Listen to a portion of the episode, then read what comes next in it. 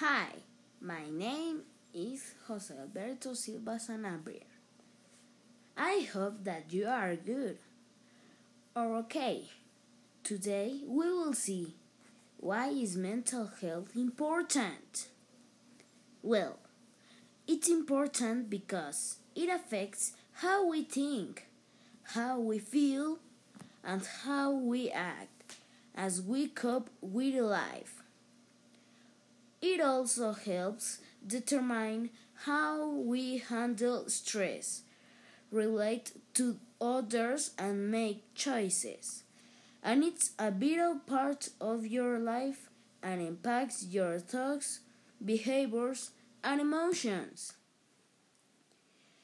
You begin healthy emotionally, can promote productivity and effectiveness in activities like work, school, etc.